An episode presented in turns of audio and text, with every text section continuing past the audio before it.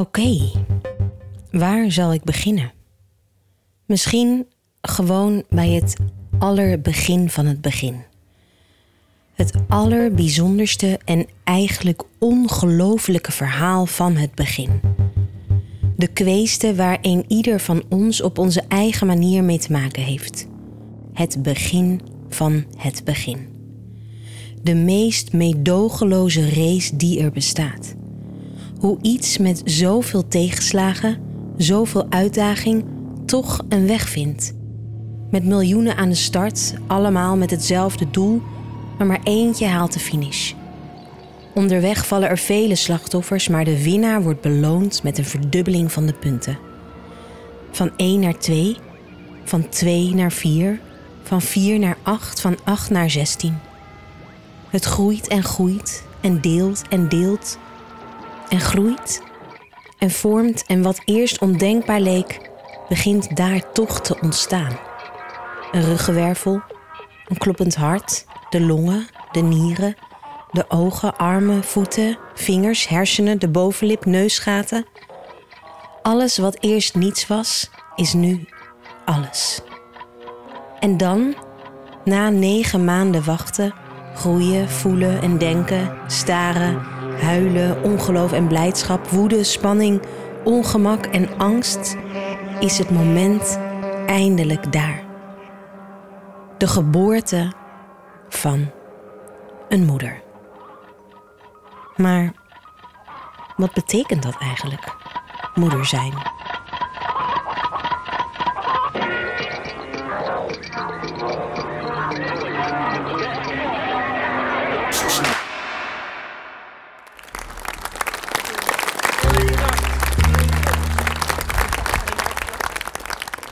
Je hoort hier het einde van de voorstelling Bram, die in juni 2023 op Oerol speelde en waar ik meewerkte aan het vooronderzoek. De voorstelling gaat over Brammetje Cox. Brammetje Cox was de oma van acteur Daniel Cornelissen, die je hier hoort. Familie en dat is familie. En ik heb nu bijvoorbeeld een achterneef en die heet Hedley. Hedley. Hedley. Ja. De andere stem is trouwens van theatermaker Carlijn Kistenmaker, die ook meespeelt en de regie deed. Brammetje Cox was in de jaren 60, 70 en 80 kunstenares. Ze borduurt wonderlijk gekleurde wandkleden en maakt bijzondere poppen van honderden kraaltjes, tot ze in 1987 door suikerziekte plotseling blind wordt en noodgedwongen overgaat op het maken van audiokunst. Kunst waar ze haar ogen niet voor hoeft te gebruiken, maar waar ze wel haar kunstenaarshart in kwijt kan. Bram kreeg tussen 1956 en 1961 drie kinderen met kunstenaar en echtgenoot Rob Cox. Robbie, Robbie was zogenaamd een moeilijke jongen. Peter Ik vind wel eh, heel bewonderenswaardig dat ze dat eh, toch zo in een eentje eh, zonder opleiding verder heeft overleefd met de kinderen. en Esther. Voor het grote geheel vond ik dat ze zwaar ondergewaardeerd werd. Maar dat huwelijk loopt al gauw stuk en in 1962 raakt ze weer zwanger en bevalt ze van Paul. Als in die tijd eh, abortus voor vrouwen bereikbaarder was geweest, had ik niet bestaan. Wie de vader van Paul is, dat is niet bekend. Maar ze noemen hem de voorbijganger. Bram heeft moeite met Paul. Waarom is niet duidelijk, maar ze wil het kind niet. Met moeite verzorgt ze hem en na lang wikken en wegen laat ze hem daarom op 2,5-jarige leeftijd adopteren. Paul komt gelukkig goed terecht en wordt geadopteerd door de familie Cornelissen, waar hij een fijne jeugd heeft en opgroeit tot een gelukkige volwassen man die positief in het leven staat. Hij krijgt zelf ook een zoon. En dat is acteur Daniel Cornelissen. Ik vind het wel een excentriek verhaal. Brammetje is dus de oma van Daniel. En Daniel maakte daar samen met Carlijn een voorstelling over. In deze podcast hoor je alles wat vooraf ging aan de voorstelling en meer. Geen zorgen, je hoeft de voorstelling niet te hebben gezien om de podcast te beluisteren.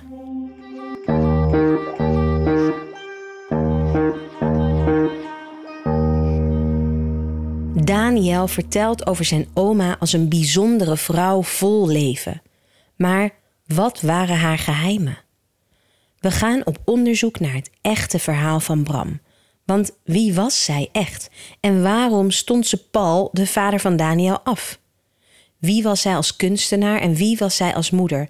En wie was dan de verwekker van Paul, de opa van Daniel, oftewel de voorbijganger?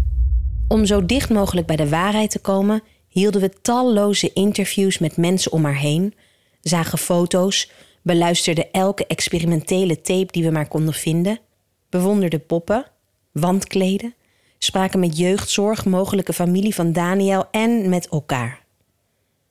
Bram lijkt een vat vol tegenstrijdigheden. En in deze podcast hopen we een eerlijk beeld te krijgen van de vrouw die ons zo fascineert. Welkom bij Bram, de podcast. Een vierdelige serie van Compagnie Kistenmaker. Mijn naam is trouwens Serine Oetloe en ik ben zelf ook moeder van twee kinderen en op dit moment net zwanger van mijn derde. Ik denk dat het moederschap me wel oké afgaat. Al zou ik zeker niet beweren dat het altijd even makkelijk is. Ik vind het leuk om met mijn kinderen te zijn, maar ik geniet ook heel erg van werken. Mijn geld verdien ik door het maken van podcasts en het werken als actrice. In feite ben ik ook een soort kunstenaar. Wacht heel veel jongens. Wacht, ik ben heel iets Ook een soort. Mama, Jongens, mag wacht ik heel een even. Wacht heel even. Mama, mag ik Jongen, Ben, kan je heel eventjes... Ja, ik ben- probeer iets op te nemen. Heb je nog nieuwe noten gekocht? Jongens, ik... Wacht, sorry hoor. Kom hier. Kom. Ja, jongens, ik probeer heel even... Laat haal. Kom. Kom, ik doe het wel. Kom.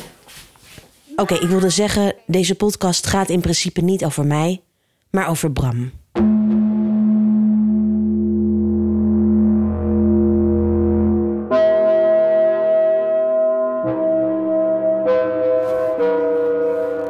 Eigen kind afstaan na 2,5 jaar. Mijn jongste dochter is nu precies even oud als Paul toen Bram hem afstond. En als ik naar haar kijk, hoe ze zich beweegt, hoe ze speelt, hoe ze met me praat, hoe ze op mij lijkt, hoe ze met mij kust en knuffelt, ik kan er gewoon niet bij. Hoe kun je je bloedeigen kind na 2,5 jaar afstaan, terwijl je al drie kinderen hebt waar je wel gelukkig mee lijkt te zijn? Ik wil weten waarom Bram de keuzes maakte die ze maakte. Keuzes als kunstenaar en als moeder. En dus ging ik mee toen Carlijn en Daniel mij vroegen. Met mijn opnameapparaat. Ik was meteen helemaal eh, wild enthousiast. En ik dacht ook, ja, dit is een soort feministische, vrijgevochten kunstheldin.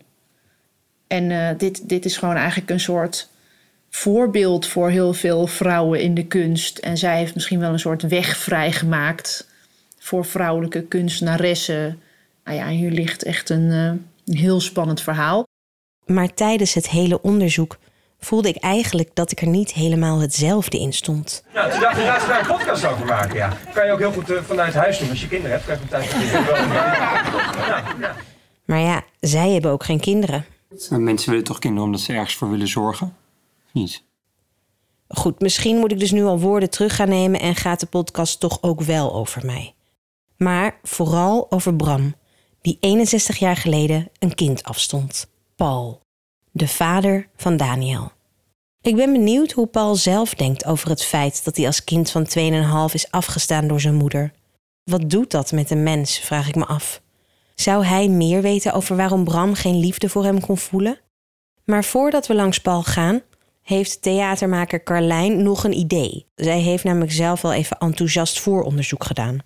Carlijn houdt, moet je weten, van smeuïge verhalen, zoals ze dat zelf noemt. Carlijn denkt namelijk dat ze wel al weet wie de opa van Daniel zou kunnen zijn. Want iemand schijnt ooit gezegd te hebben: het is Frans Babylon. Ja, ik had zelf ook nog nooit gehoord van die naam hoor. Dus even snel een klein stukje Brabants geschiedenis tussendoor. Frans Babylon was een bohemien dichter uit Deurne die in de jaren 50 en 60 floreerde en een bekende naam was in de Brabantse kunstscene. Zowel zijn vader als zijn broer kwamen om door zelfverdrinking en in 1969 koos Babylon op het strand van Zandvoort voor dezelfde dood. Grappig feitje. Zijn zoon, Dio Oberon, was de eerste live entertainer van de Efteling. In narrenpak, spelend met zijn neus op twee blokfluiten, huppelde hij door de Efteling. Het was moeilijk om hem los te zien van zijn personage. Altijd rode schmink, belletjes op zijn hoed, een bijzonder type. Hij noemde zichzelf ook wel de nartiest. Heel creatief gevonden. En dat vond Carlijn natuurlijk een erg smeuig verhaal. Nou goed, voordat we bij Paul op bezoek gaan, wil Carlijn graag nog even langs de begraafplaats rijden waar Frans Babylon als het goed is begraven ligt. Ik vind het wel spannend eigenlijk. Oké. Eh, ik, ik blijf bij jou wel, ja? Ja. Eh, ik ga hierheen. Kuppen. Wow, een soort Dracula-graf. Hier. Ja? Ja? Ja. Ja. Ja. Ja, Frans Babylon. Ja, het grappige vind ik toch bijzonder om dit te zien, terwijl het misschien wel helemaal niks is. Ja, staan we gewoon bij een random graf van mensen die we helemaal niet kennen. Ja. Is Seb nou op een Carlijn graf aan het piezen? laat ondertussen de hond uit op het graf. maar ja, misschien is het wel je opa. Ja, dat zou kunnen. En dat ik dan familie ben van een artiest. Ja, daar moeten we eigenlijk ook nog een keer heen. Prima, Carlijn, daar gaan we dan ook nog wel een keertje heen. Maar nu eerst langs Paul, de vader van Daniel, die Bram als klein kindje afstond. Misschien dat hij meer weet over de voorbijganger of Frans Babylon.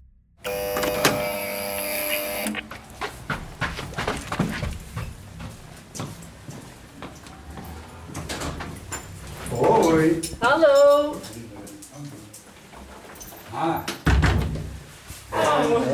Hey. Wat leuk je te zien, ja. Ik zal een schaaltje neerzetten met deze lekkere dingetjes. Oh ja, dan kunnen we een crunchje in de microfoon. Hoor. We komen binnen in de gang. Aan het einde van de gang, aan de rechterkant, hangen vier kunstwerken. Ze komen me bekend voor. Het zijn kunstwerken van Brammetje Cox. Paul is een zacht ogende man met hele donkerbruine ogen en grijze haren. Hij lijkt enorm op de foto's die ik van zijn moeder heb gezien.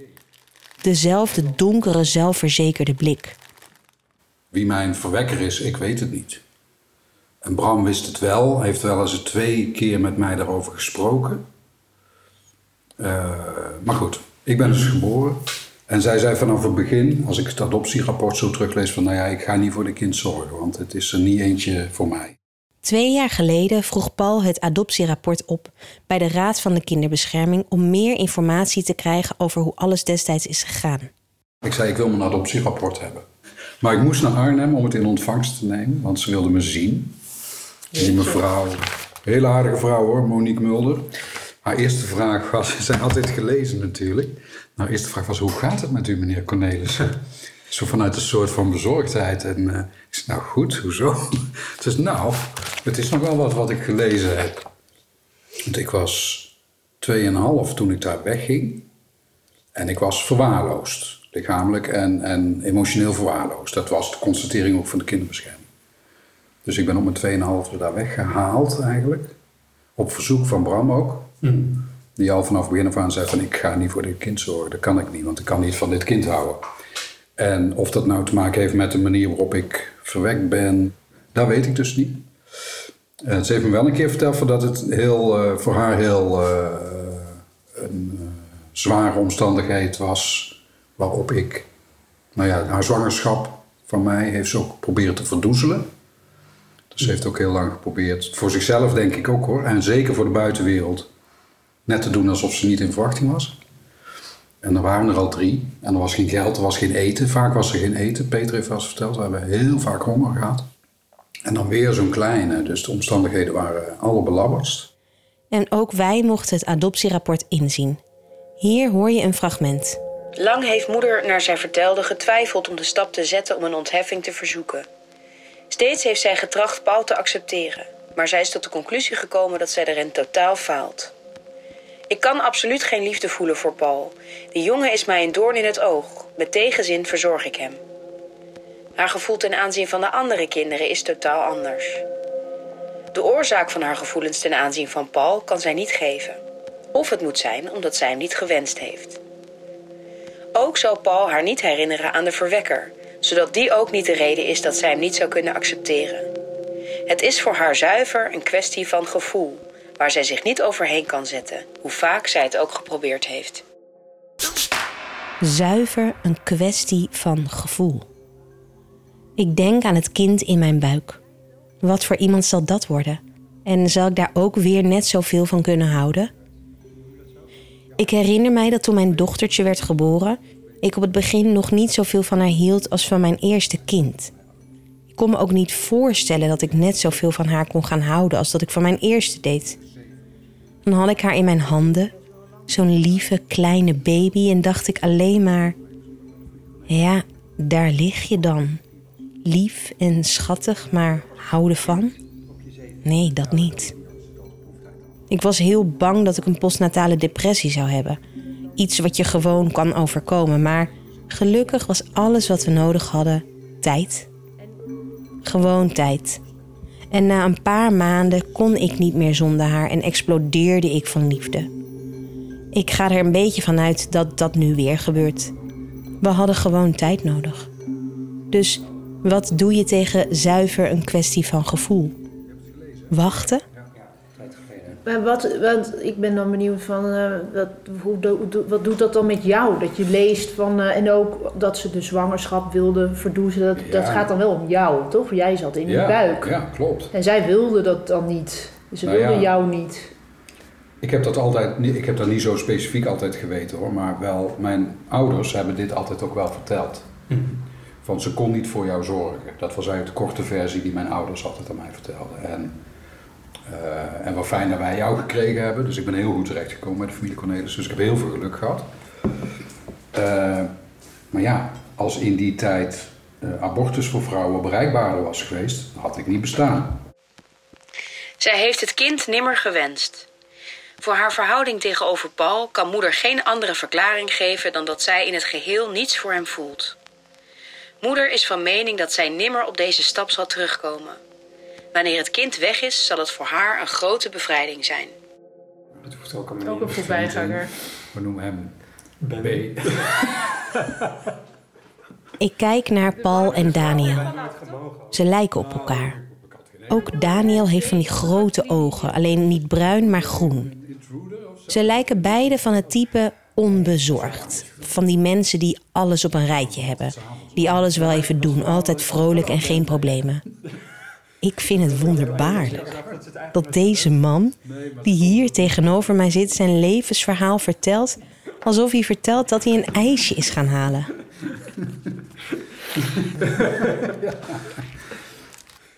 Mensen die mij kennen, die mij beter kennen, vinden mij toch wel een redelijk stabiel iemand, bijvoorbeeld. Ja. Ja? Ja, toch? Oh. Oh jee. Ik heb jou Wat weinig? Zeker. ik heb jou weinig geslagen. Ja, te weinig. Een paar keer maar.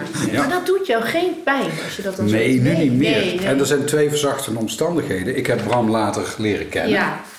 En we hebben een soort van vriendschap ontwikkeld in die jaren. Want ik heb Hoewel Paul gelukkig is in zijn adoptiegezin, is hij toch ook benieuwd naar Bram.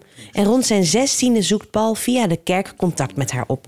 Hoewel ze open staat voor een ontmoeting met hem, ontstaat er nooit een moeder-kindrelatie. echt oppervlakkig ook wel. Want als ik niet belde, Bram belde nooit. Het interesseerde er niet heel veel. Ze vonden me wel gezellig en leuk. En ik hield ook nog van kunst. En ik kon nog een beetje lullen. Dus ze vroeg ook niks aan mij van... eh, wil je me mama noemen of zo. En nooit ter sprake geweest. Het was altijd Bram en Paul. En ik je- was ook niet haar zoon. Nee, Heb je het gehad over die periode? Wat zo beschreven staat in de optie. Dus. Twee keer, ja. En het lullige is... Het was eigenlijk twee keer een ander verhaal. Dus of ze wist het niet meer... Of eh, ze zat zelf met de waarheid eh, in de maag. Ja. Het eerste verhaal was van... Nou, het is heel vervelend hoe jij eh, eh,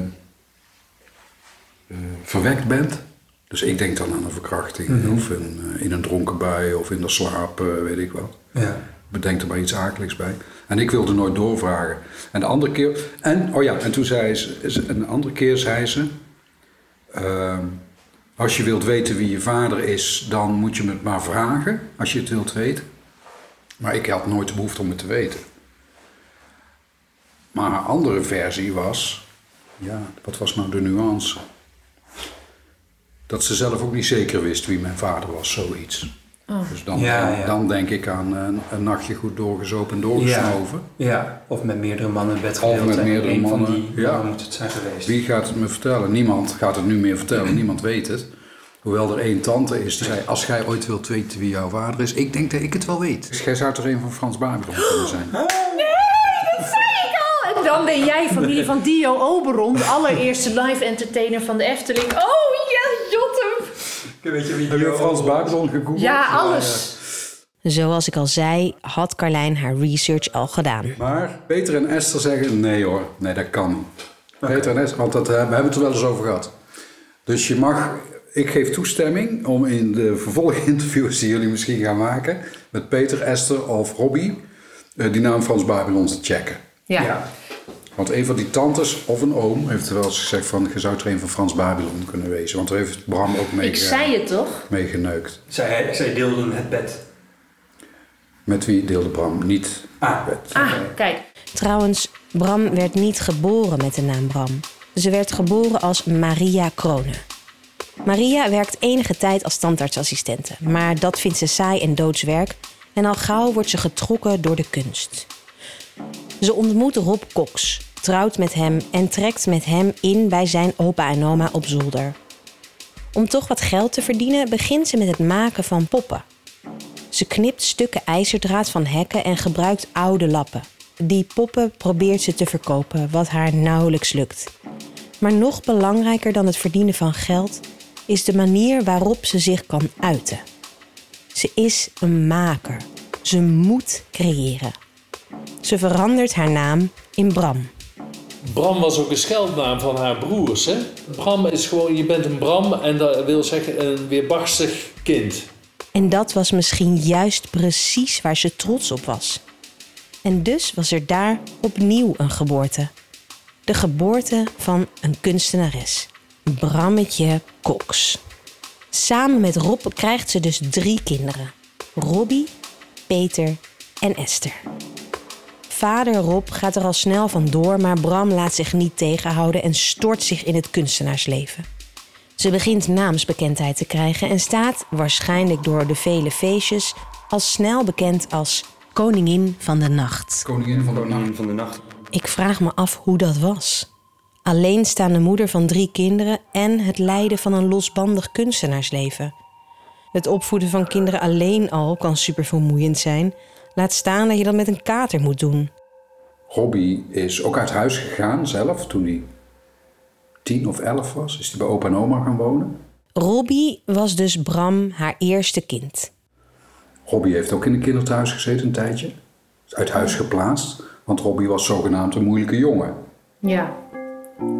Eh, Robbie zelf zegt, ik was altijd de pispaal. Ik werd eigenlijk verwaarloosd mishandeld zoals ik daar ook ben geweest. Er zijn verschillende percepties van Bram. Dat moet je goed realiseren. Er is niet één verhaal van Bram. Dus ja, waar ligt de waarheid? Ja. Ja, waar ligt de waarheid?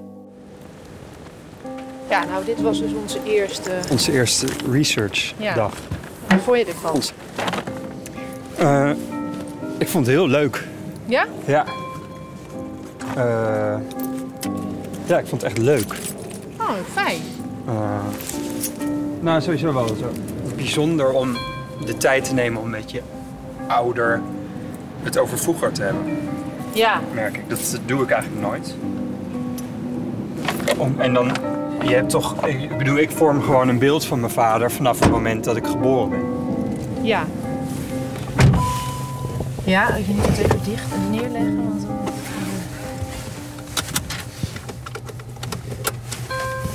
Ja, je, je vormt een beeld van hem van, eh, Nou, vanaf no- dat je bent geboren. Ja, en om dan allemaal dingen te horen over je vader vroeger. eh, dat is heel leuk. En ook wel. eh, soms ook wel. niet confronterend, maar. Het heeft met mij niet zoveel te maken, maar. Ik kan dan inderdaad ook wel denken: Goh, wat zielig eigenlijk voor mijn vader. Ook al voelt hij er zelf niet zo heel veel bij. Nee, die voelt er inderdaad niet zoveel bij. En terwijl Daniel en Carlijn in de auto zijn gestapt, ben ik alweer thuis.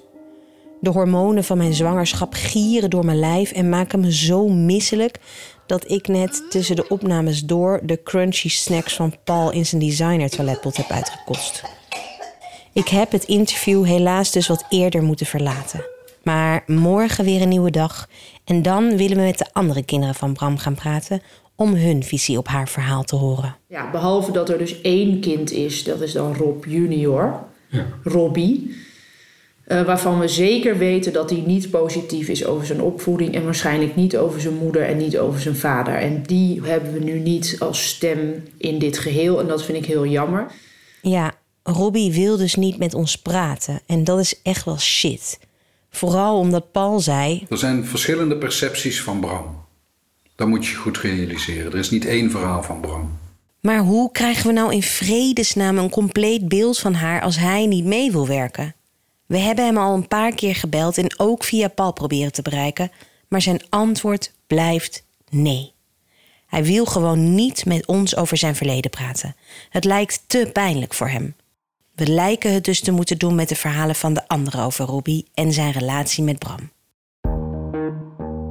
In de volgende aflevering praten we met dochter Esther en zoon Peter en hopen we meer te weten te komen over de mogelijke opa van Daniel. Maar dat lijkt niemand eigenlijk wat te interesseren, behalve ons. Peter zei niet nee, Frans Babylon nee. Ik vond ook dat het leek alsof hij loog toen hij zei niemand weet het. Ja, vond ik ook. Ja, dat vond ik Viel ook. Ik geloofde hem niet. En ook dat hij dat, zo, dat ze- zei van dat... Ja, jullie hameren daar zo op en... eh, en eh, de- respecteer Paul. Ik had eigenlijk eerder het idee dat hij zelf gewoon niet echt behoefte had om het te weten.